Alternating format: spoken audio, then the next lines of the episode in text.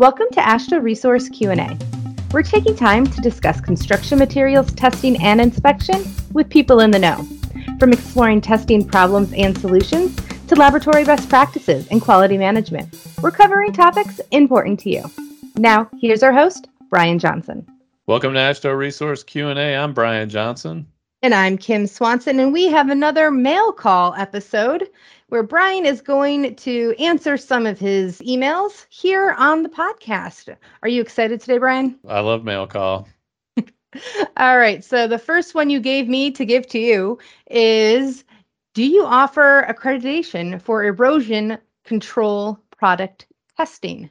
We actually do not offer uh, accreditation for testing laboratories that are performing testing on these manufactured products such as erosion control products.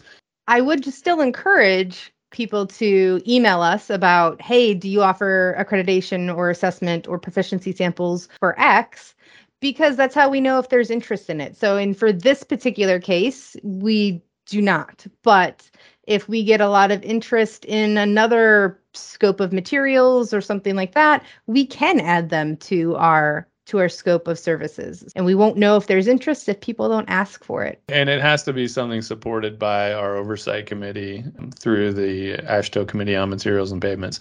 I guess the one exception to the manufactured products category would be rebar and some of the steel, iron and steel products. So we actually do offer accreditation for testing those, but it is limited. So if you want to know what we accredit, uh, you can go to our website and see the scope of accreditation that we offer. And that it can be found pretty much all over the place on our website. So I don't think we even need a special link to that one on the episode. But one kind of side note on why we don't just offer whatever uh, is being requested is because uh, that technical competency is really important to us and to the departments of transportation and other specifying agencies that require our services. If you were a potential customer and you said, "Hey, can you offer accreditation for this thing uh, or or this particular test method, even if it is within our scope of materials that we cover," that starts a process whereby we have somebody review it. We have to make training materials for our staff. We have to make worksheets for our assessors. Uh, we have to build up our own staff competency to be able to deliver that service in a way that is in line with our quality policies and objectives. Uh, so that that's kind of what is behind why it's so hard for us to just add something. And we currently have a lot of test methods in our program also. Uh, so we, we don't want to we don't spread ourselves too thin, but like Kim said, if you wonder about it, you know, it never hurts to ask and we can let you know what we can do or can't do for you. So the next question in the inbox is Can you help us write our exam questions for our certification program? This is a question that we've actually gotten quite a few times because, you know, one thing we do in the accreditation program is we have these standards that we accredit for that require certifications or require written exams for evaluating somebody's competency. And there are parameters for acceptance defined by some of these standards. And we will evaluate them for conformance, but we will not create the exams for you. And the reason why is it's a bit of a conflict of interest for us. So, as the evaluator or the auditor or assessor or accreditor, we're looking to see who's in conformance and recognize that conformance.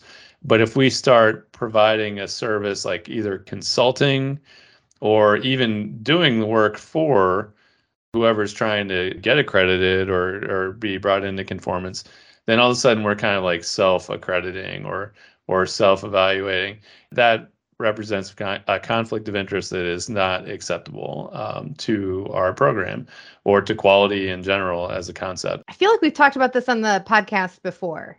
I, I am quite certain that we covered certification reviews at least one time. Uh, yes. so I'm sure we'll put a link to that one. Uh, we will once I remember what it is, or maybe yeah. you'll hear me insert here what uh what what the name of the episode is once I fi- figure that out. But yeah, and, and and one thing happened years ago. I I have to mention this. So there was a time where one of our staff members worked on some exams, and those actually did get out to the public, and we see them come back to us uh, as exams that were prepared uh, for a laboratory. But now they're out of date, of course, by now, and the questions are excellent that are in there. so, but but they need to be updated. So if somebody does have those, and they say, okay, well, you guys wrote these why don't you just accept them? They're out of date and they they also are not in line with current standards. So they could be still used. Like a lot of the questions, like we're not going to say, oh, you can't use any of those questions because we wrote them, but they're out there. So I mean, I guess they're they're up for grabs if somebody has them already. but we're still going to expect that whatever you submit to conform. So you probably have to make some further revisions. So don't just send them back to us and say that they're yours. I will say, season one, episode 16, we had a podcast, Understanding Technician Certification Requirements. Might be the episode that we talked about some of this in. So if there'll be a link to that in the show notes um, and any other pertinent podcasts or documents around this topic. Anything else on that before we move on? I don't think so. Our third and final question in this mail call episode is do you drag out the accreditation process to make more money?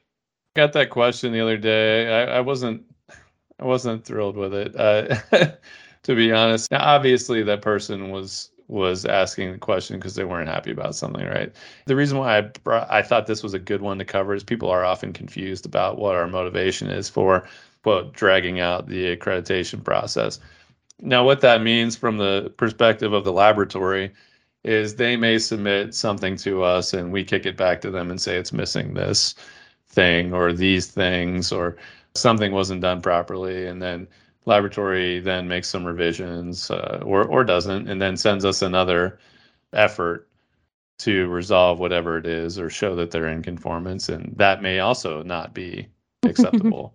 And this can go on for a little while. We don't have like a three strikes you're out policy it's kind of based on the deadline and how soon they submit after the report is issued, and that kind of dictates how much time they have to to get it done.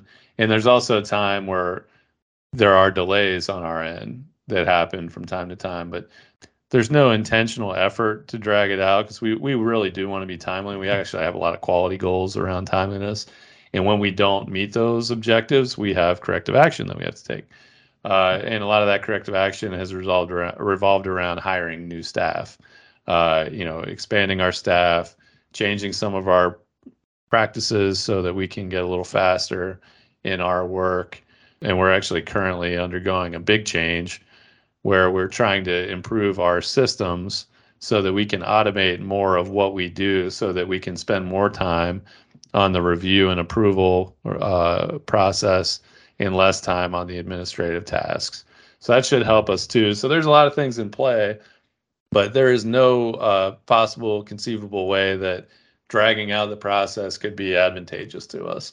Uh, and really, like from the, if you were looking strictly from a, a monetary perspective, the best we could do is just approve everybody without looking at anything because it doesn't really take time to do that. And if it doesn't take time, you don't need that many people to do it.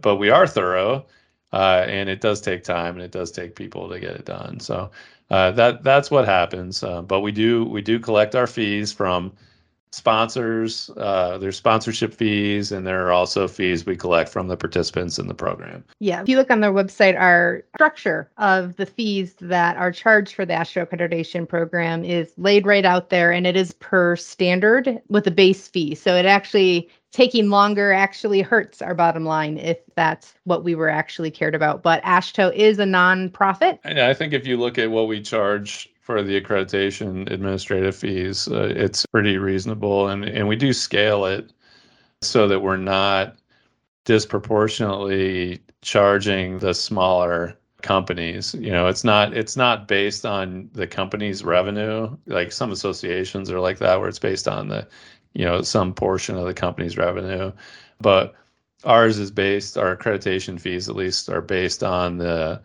scope of the accreditation so if your laboratory is only running five tests you get a base fee plus a per test fee per standard fee on top of that that's pretty nominal uh, for the annual fee. But if you're a, a massive lab and you've got all these different scopes of testing, and it could be very expensive uh, relative to a smaller outfit, but we still cap that. Uh, we have a maximum that, that we, we want to make it affordable from the accreditation fee perspective. And I will say it's not just because of it's assumed that the scopes uh, of service are are smaller for those smaller labs. It's because it's less effort for us with a smaller lab. So let's say a lab is only accredited for five or six tests, that may have a lot less assessment reports to review. So you probably are not dealing with an AASHTO resource and a CCRL report if it's that small. Uh, you probably have less proficiency samples for us to monitor. And there's probably less things that are going on in general. So that requires us, us to spend less of our time working with that customer. Uh, so I, I think it makes a lot of sense the way we handle that. And I hope that people understand that we do try to keep it low. Anytime we look at the budget and try to figure out what the fees should be, we try to be very careful about how we make those increases because we know that it's an industry that often is is working in a low bid environment and we don't want to charge more than we have to.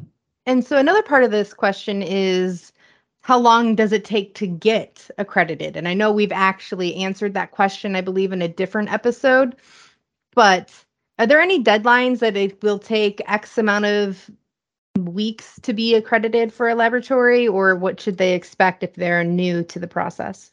Yeah, that, that's always a loaded question, and I get it. I get it a lot actually. The um, how long does it take to get accredited? And and one of the questions I ask is, well, how familiar how familiar are you with AASHTO R18? Do you know what a quality management system is? If the answer is no, I say at least six months because you need to develop a quality management system first you need to make sure that that quality management system is in conformance with AASHTO 18. And then that's when you want to schedule your assessment. And that's going to take you a while. But because you're new to this concept, you're probably going to run into some issues here or there. So I would allow yourself some time. I usually tell those labs somewhere around six months, though.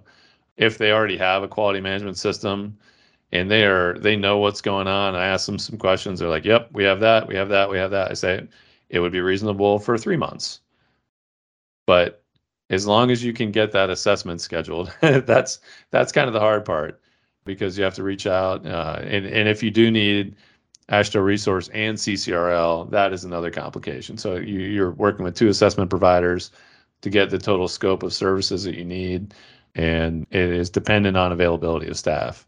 Yeah, and I think we go into more detail in that episode specifically, so I will link to that. But I believe it was an FAQ episode of how long does it take me to get accredited.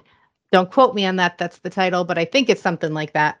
So, do you have any other things that I did not ask you? Those were only two on three on the list that you sent me. so uh, is there anything else in your inbox that you want to get off your chest? No, there there's a ton in my inbox, but those are the those are the big ones that I've been getting lately.